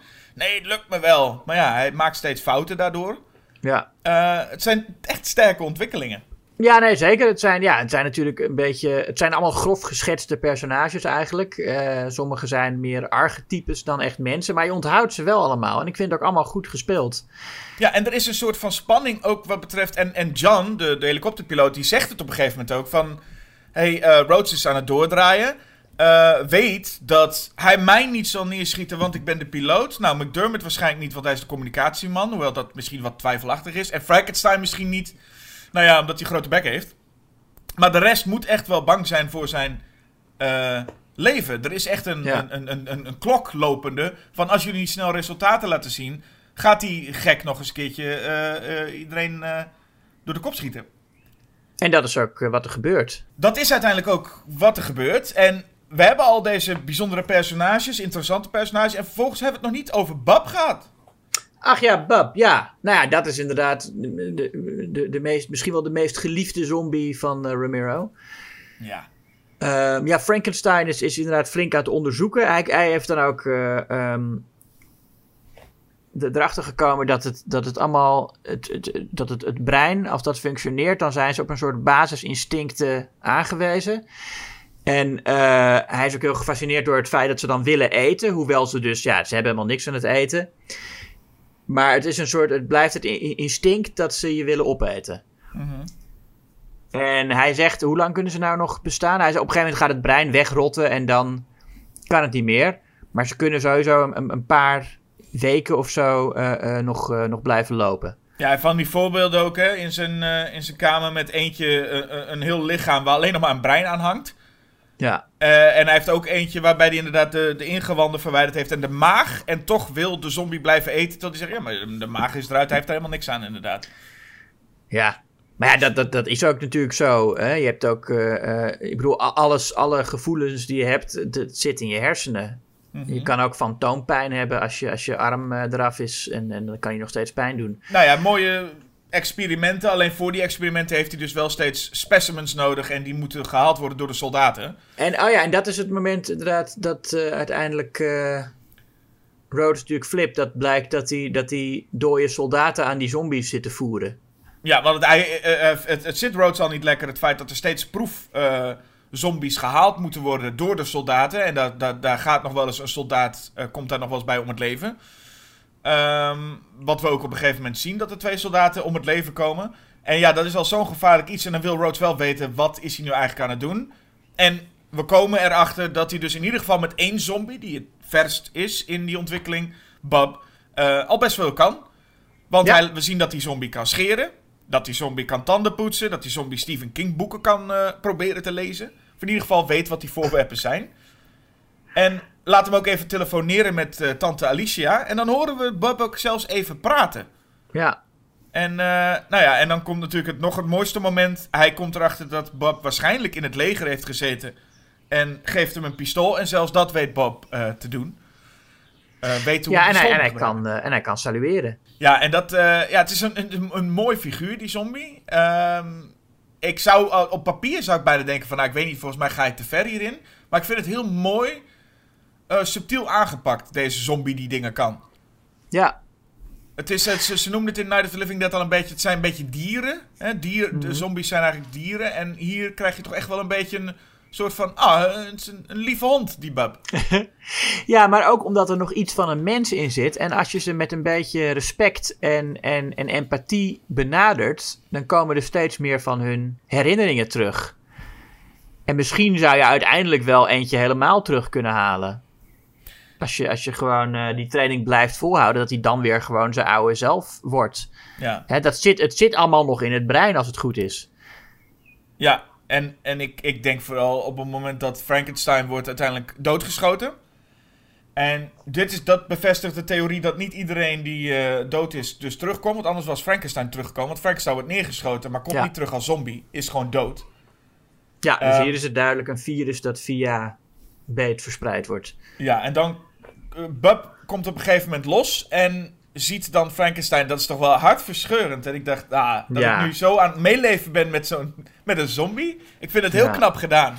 Ja, nee, Eh, ontzettend. En, en ook dat hij dan daarna met dat pistool eh, ehm, aan de slag gaat. Hè? Dat hij dus ook blijkbaar ja, misschien wel te, misschien het gewoon te menselijk is geworden om nog mensen te bijten. En dat hij, en dat hij gewoon weer weet hoe hij een pistool moet gebruiken. Zelfs, dat vind ik ook mooi, dat als Logan hem eh, een, een koptelefoon opzet en muziek laat afspelen, dan wil Logan even de muziek af, uitzetten, dus even de koptelefoon, en dan grijpt Bub hem even vast. En dat zelfs Frankenstein even twijfelt van, oh jee, gaat hij me nu toch bijten? En dat doet hij dan niet. Dus ze zijn altijd een beetje bang van, gaat hij iets doen? Maar Bub is gewoon een, een, een lieverd.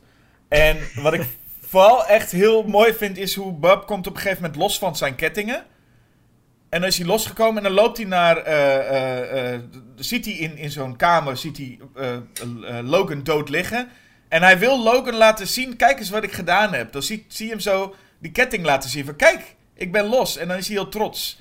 Ja, En dan komt hij erachter dat, dat, dat ja, Frankenstein dood is. Ah, Het is, is, het is gewoon sad. Het is heel sterk Ja. gedaan. ja. Ja, nee, maar goed. En, en dan blijkt inderdaad dat, dat Logan helemaal gelijk had. En dat je, eh, nou ja, dat je een zombie gewoon kunt opvoeden zoals een kind of een huisdier. Ehm, en dat er dan echt ontwikkeling in zit als je maar aardig bent en, en, beloont. Hè? Ja. En, en nou ja, wat je zegt, dan heb je dus een film waarbij eh, ja, misschien veel drama, veel eh, dialogen en, en zeggen. Maar dan heb je daarna wel een derde acte, een climax die. Nou, er gebeurt van alles. Miguel heeft. Eh, heeft allerlei zombies naar beneden laten gaan. Een hele mooie scène wat hij met de lift laat hij zichzelf, offert hij zich op om ja, eh, eigenlijk iedereen vervolgens in gevaar te brengen, inclusief zijn eigen vriendin. Ja, hij is, hij is helemaal doorgedraaid natuurlijk. Ja, dan, dan laat hij aan zichzelf eh, bijten door weet ik veel hoeveel zombies. En dan laat hij de lift naar beneden gaan. De soldaten zijn volgens in paniek. We weten dat Bub ondertussen los is en rondloopt. En Sarah en McDermott en ook John lopen ook nog eens een keertje daar los rond op zoek naar een uitgang. En dan is best wel spannend en spectaculair wat daar allemaal dan gebeurt. Ja, hier staat ook het, het, het racisme van die soldaten tegen Miguel wordt hier wel heel expliciet. Hè? In, in, in eerdere films was, werd het nooit benoemd. eh, eh, maar hier is heel duidelijk eh, dat ook het feit dat eh, Miguel Mexicaan is eh, eh, voor die mensen, voor die andere soldaten, een probleem is. Doen ze dat ook heel veel tegenover John? Dat iets minder, geloof ik. Misschien een beetje ook.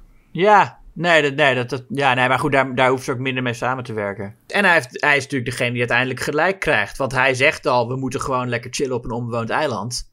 En dat is ook precies wat er uiteindelijk gebeurt. Hij krijgt zijn zin. Hij krijgt zijn zin inderdaad. Ja, dat is voordat alle soldaten die we vooral nog even zien, hoe die, eh, de laatste soldaten die nog over zijn, worden eh, afgemaakt. Waarbij inderdaad Tom Savini volgens mij helemaal losgaat.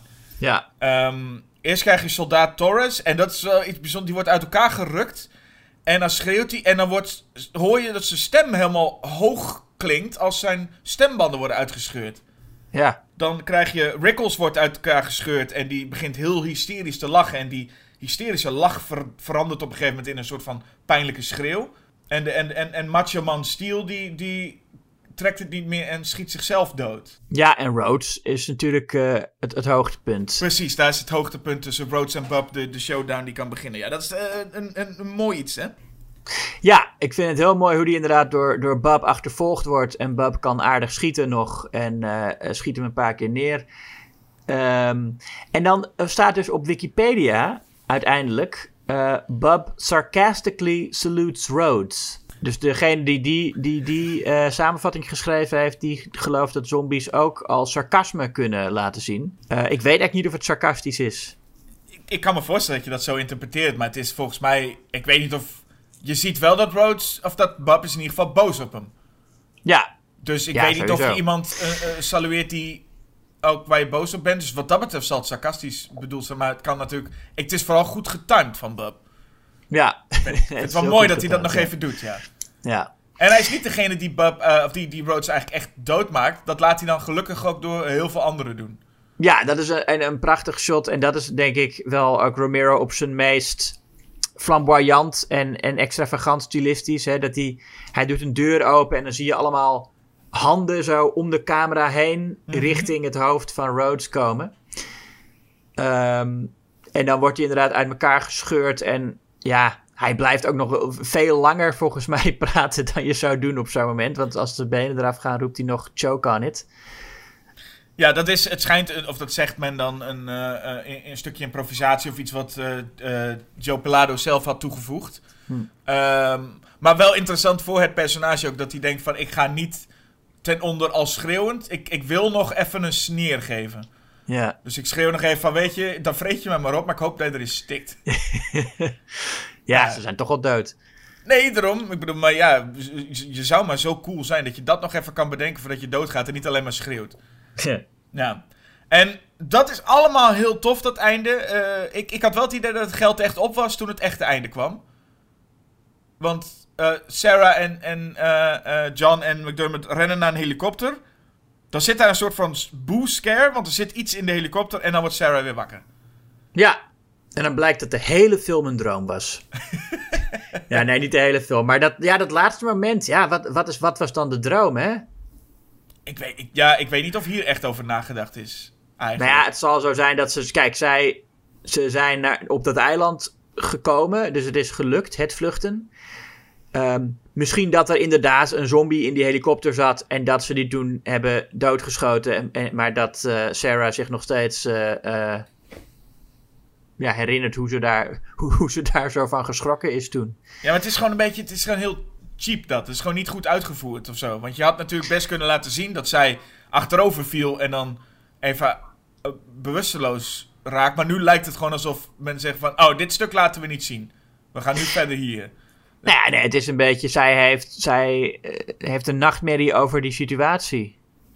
En ik vind het wel mooi gedaan hoor. Dat, het, dat gewoon de realiteit opeens overgaat in haar nachtmerrie. En ja, je hoeft dan ook niet zeker te weten wat er nou echt gebeurd is en wat niet. Ze hebben wat ze willen. Althans, John en, en McDermott hebben dat.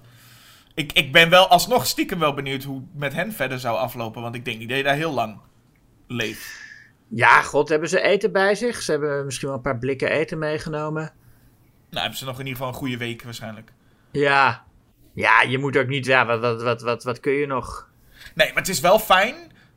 Ook voor ons als kijker misschien een beetje. Maar we zijn zo lang in die, in die donkere grot geweest. Dat het ook gewoon fijn is om even in het licht te zijn. Dus geef hen, al hebben ze een week. Fijn dat ze even niet bij die schreeuwlelijke soldaten zijn. Maar gewoon Ja. eventjes aan het water. Lekker vissen. Niks aan het handje. Ja, dan heb je, je moet je voorstellen, je hebt gewoon, je hebt gewoon, weet je wel, jarenlang misschien wel alleen maar stress gehad. En dat je dan eindelijk, en dan is het inderdaad maar een week, dan ben je, het is gewoon fijn om een beetje te kunnen chillen.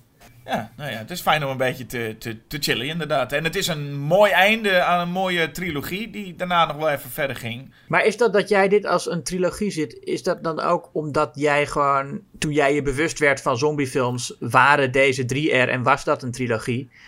En Land of the Dead kwam uit na, eh, eh, eh, na, na jouw eh, bewustwording als filmkijker. Ja, het is, het, het, het, is gewoon het Star Wars element. Of misschien ook Ja. wel het, het Toy Story element, weet je wel. Je hebt drie films en je zegt, ah, dit is Ja. prima zo. En dan, eh, voor mij zijn er geen vervolgen. Dat doen mensen natuurlijk de hele tijd. Het is ook een beetje onzinnig hoor. Maar het is een beetje wat mensen met Terminator doen. Allemaal van die films die daarna kwamen dat je dan zegt, ah, dat is voor mij... nee, ik hou het hierbij. Mhm. En ik vind ook gewoon deze drie een sterke serie. Je bent ook blij als er een keer een horrorreeks is waarbij je zegt... Oh, ze hebben gewoon eh, drie delen en drie allemaal best wel sterk. En ik moet eerlijk zeggen dat ook Land of the Dead, daar, gaan de, daar zijn de, de gemik. Ik vind hem niet zo goed, maar ik ken genoeg mensen die fan zijn van die film. Maar Diary of the Dead en Survival of the Dead, daar ken ik weinig mensen van die dat nou goede films vinden. Nee, nee, dat klopt. Nee. Maar Land of the Dead wordt nog wel verdedigd. En ja, wat, ja dat is ook een. eh, ik, ik, ik, ik zie die nog wel als deel van de reeks. Eh, ja, het is eh, eigenlijk gewoon meer zonde dat ik denk, eigenlijk bij Survival of the Dead rond die tijd, je ziet gewoon een Romero die eigenlijk niet meer überhaupt niet meer vooruitstrevend was. En al ingehaald was door zoveel andere makers. Ehm, ja, nee, dat is hij wel een beetje verloren. En, en dat was nou juist ook het, het fijne aan Day en ook voor mij aan Land of the Dead. Dat hij inderdaad door bleef gaan waar de anderen achterbleven. Hè, en dat, eh, nou ja, als je kijkt naar eh, Zack Snyder's Dawn of the Dead. Daarin is eigenlijk elk personage eh, wordt uiteindelijk een beetje zoals die soldaten hier of zoals de bikers in Dawn van zombies zijn, het, het moet, je moet ze alleen maar doodschieten. Dat is het enige aan zombies. En je moet het ook een beetje leuk gaan vinden om ze dood te schieten. Hè? Dat zie je ook in Dawn of the Dead, dat die personages moeten, moeten leren ehm, dat het leuk kan zijn om een zombie af te knallen. Ehm, en ja, Zack Snyder is, houdt veel minder van de zombie als monster dan eh, Romero. Hij ziet de zombie puur als een, als een obstakel in de weg. En Romero blijft in, in al zijn films ontwikkelen met eh, wat kunnen we nog meer doen. En Romero is ook heel erg geïnteresseerd in zombies, maar eigenlijk veel meer geïnteresseerd in die, eh, die personages die te- tegen elkaar het moeten opnemen. Ja, het, ook, ook daarin heeft hij inderdaad, eh, daar blijft hij zich ook vooral op richten inderdaad. Je ziet in, in, in, in, in alle drie de films dat er veel meer conflicten tussen de mensen zijn dan tussen de mensen en de zombies. Ja, daarin vind ik toch echt dat Dawn of the Dead het minst sterk is. Want het hele Cooper versus Ben, oké. Eh, Sterk. En, en ook hier de soldaten tegen de wetenschappers. Tegen nog dat andere team. En het feit dat niet iedereen 100% aan één team zit. Maar nou, een, be- een beetje gemixt, dat snap ik wel. Ik heb bij Dawn of the Dead wel echt het gevoel dat die bikers een beetje, een beetje dom zijn. Nog steeds. En je, hebt, je hebt die vier mensen in dat, in dat winkelcentrum, onze hoofdpersonages. En dan die beetje domme bikers die daar een beetje lol komen trappen. Voel ik vi- het, min- het minst een conflict. En ook het meest als dat dat eendimensionale gekken zijn. Waarbij ik bij beide gevallen van Day of the Dead en Night of the Dead... Beide kampen kan ik iets voor voelen of denken... Ja, ze hebben misschien ergens een punt. Ja, je moet het niet echt op die manier vergelijken. Je, je gaat, ik bedoel, het is niet de bedoeling dat we denken dat de bikers een punt hebben, toch? Nee, maar het is wel fijn om als je zo'n ding ziet dat je, je kan goed tegen het kwaad hebben. Maar het is altijd fijn als je iets begrijpt van de beweegredenen van Nou ja, een van de kampen. ik vind het wel geloofwaardig dat de bikers, eh, eh, dat, dat dat soort mensen bestaan. Mensen die gewoon goed gedijen op een apocalypse en die eh, altijd al aan de zelfkant van de samenleving leefden en die nu zich helemaal eh, eh, kunnen uitleven. Dat, dat, dat vind ik geloofwaardig, los Dat- van of ik, het, of, ik, of ik hun punt kan zien. Nee, nee, maar van, van, van Cooper en Rhodes, die worden allebei ook neergezet als best wel klootzakken. Maar alsnog hebben ze allebei wel een, een soort van dat je kan voelen, ik snap waar ze vandaan komen. En dat maakt het ook gewoon ietsjes interessanter om die, dat hele conflict te zien. En het conflict aan het einde van Dawn of the Dead is gewoon meer... Oh, we hadden hier een leuk bestaan, maar nu komen allemaal van die bikers de boel verpesten en taten gooien. Eh, ja, dat is, nou niet, dat is niet echt het, het, het- heel interessant of zo, wat daar gebeurt. Nou, Nou, ik, ik, ik vind het nog wel interessant. Dat is prima. Maar, maar dat, dat, ja, nee, dan gaan we gewoon. eh, gaan we gewoon eh, dus we zijn het oneens, Jasper. Over Dawn of the En Dead, dat- maar daar hebben we het gelukkig al over Nou. gehad. We gaan het nu hebben over Night of the Living Dead en Day of the Dead. Dus zijn we het daar ook eh, over oneens of eens met elkaar? Moet eigenlijk niet, want jij moet het voor een andere film opnemen. Waarom, Julius, Ja. Night of the Living Dead en waarom niet Day of the Dead? Ehm, ja, nee, kijk, ik vind Night of the Living Dead is toch de. Ja, naast dat het, dat het de eerste is, het is ook zo'n rauwe en eh, directe film. En het is ook echt een beetje een, een, een gemeenschapswerk. Hè? Er wordt heel vaak gezegd van Romero heeft het allemaal gedaan. En jij zei het ook al van ja, John Russo moet niet gezien worden als het brein erachter. En dat, dat is ook wel zo, maar, maar het, is ook wel, het is ook wel echt een gemeenschapsfilm. En als je leest hoe dat, hoe, dat allemaal gegaan is, dan zie je ook dat eigenlijk iedereen ideeën kon aandragen. En eh, toen ze eraan begonnen, was ook helemaal nog niet, stond helemaal niet, was, helemaal nog niet dat, dat idee van die zombies of die ghouls. ehm, was nog niet zo, stond nog niet zo vast. Hè? Ze hadden eerst ook bedacht dat er een alien misschien moest zijn. Ehm, dus het is echt, het is, het is gewoon tot stand gekomen doordat Romero met al die andere mensen eigenlijk iedereen's ideeën heeft geaccepteerd. En ehm, je ziet echt, je, voelt ook aan die film dat het echt gemaakt is door mensen die dat gewoon heel graag wilden doen met z'n allen. Ehm, je krijgt er zelf ook een beetje zin van om ook, een- om ook zo'n film te maken. En ik vind ook gewoon die rauwe stijl die je dan krijgt heel goed passen bij het soort verhaal dat het is. En ehm, ja, nogmaals, ik, eh, ik, ik denk gewoon de, de, schok die het was in 1966, eh, 1968 om die scènes te zien halverwege de film, die zombies die die darmen opeten en, die, en, en, die, en, en dat kind als zijn moeder doodsteekt. Ehm, het is nog steeds, ik heb die film twee keer in de bioscoop gezien. En het, dat heeft nog steeds dat je echt denkt van wauw, dit is zo, eh, zo rauw en zo puur ook. Ik denk ook zelfs dat als ik eh, denk aan Night of the Living Dead, ik heb vaak bij eh, die klassiekers wordt heel veel gezegd van, ja, het is gewoon de, de eerste en het is de meest iconische. Maar ik heb het idee dat mensen soms vergeten hoe goed de film ook eigenlijk is. Ja, Dat Night of the Living Dead meer gezien wordt als, ja, maar natuurlijk is het een goede film, het is een klassieker. Maar de film is oprecht ook beter dan je volgens mij soms nog bedenkt. Eh, Ja. eh, vooral inderdaad die, die nou ja, het, het spel tussen die, die, die Ben en, die, en, en Cooper. En ook hoe Dwayne Johnson acteert. Is, eh, het is een, echt een, wel een film van niveau. ja, ja, ja, zeker. Maar eh, Day of the Dead is wel beter. En is, is, is, is in mijn optiek echt de, de beste. eh, wat Romero heeft gedaan.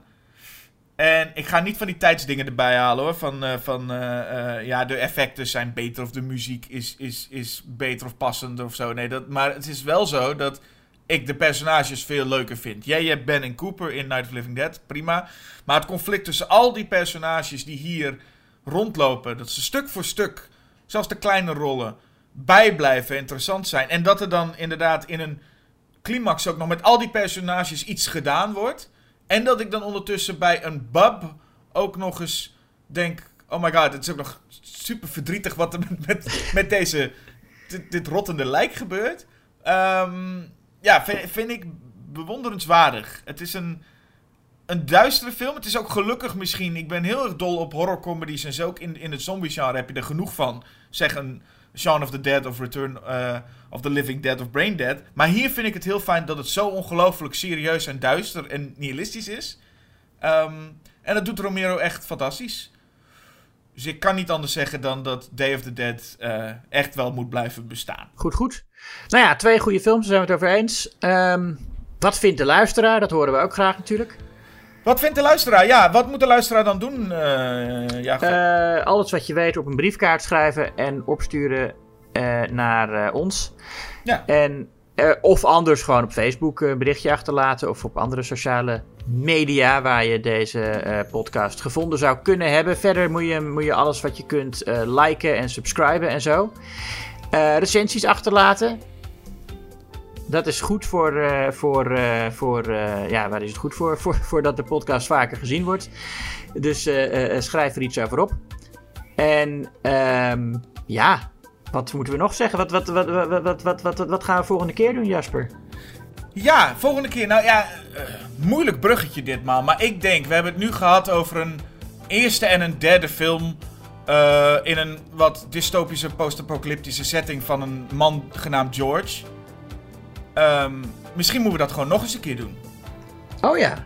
Maar zijn er nog... Dan, moet, dan moeten we heel, specifiek op zoek naar nog eh, een reeks met een deel 1 en een deel 3.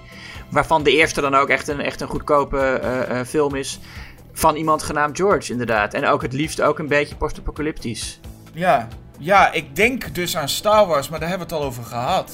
Dan moeten we maar eh, Mad Max doen, toch? Dan gaan we maar naar Mad Max inderdaad. En laten we dan zeggen dat wij volgende aflevering Mad Max van George Miller tegenover Mad Max deel 3 Beyond Thunderdome zetten. Zo is dat. Dat wordt nog wat. Ja, nou ja, eh, dan eh, horen jullie ons dan weer. Precies. Ik bedank bedankt voor het luisteren en tot de volgende keer. Doeg!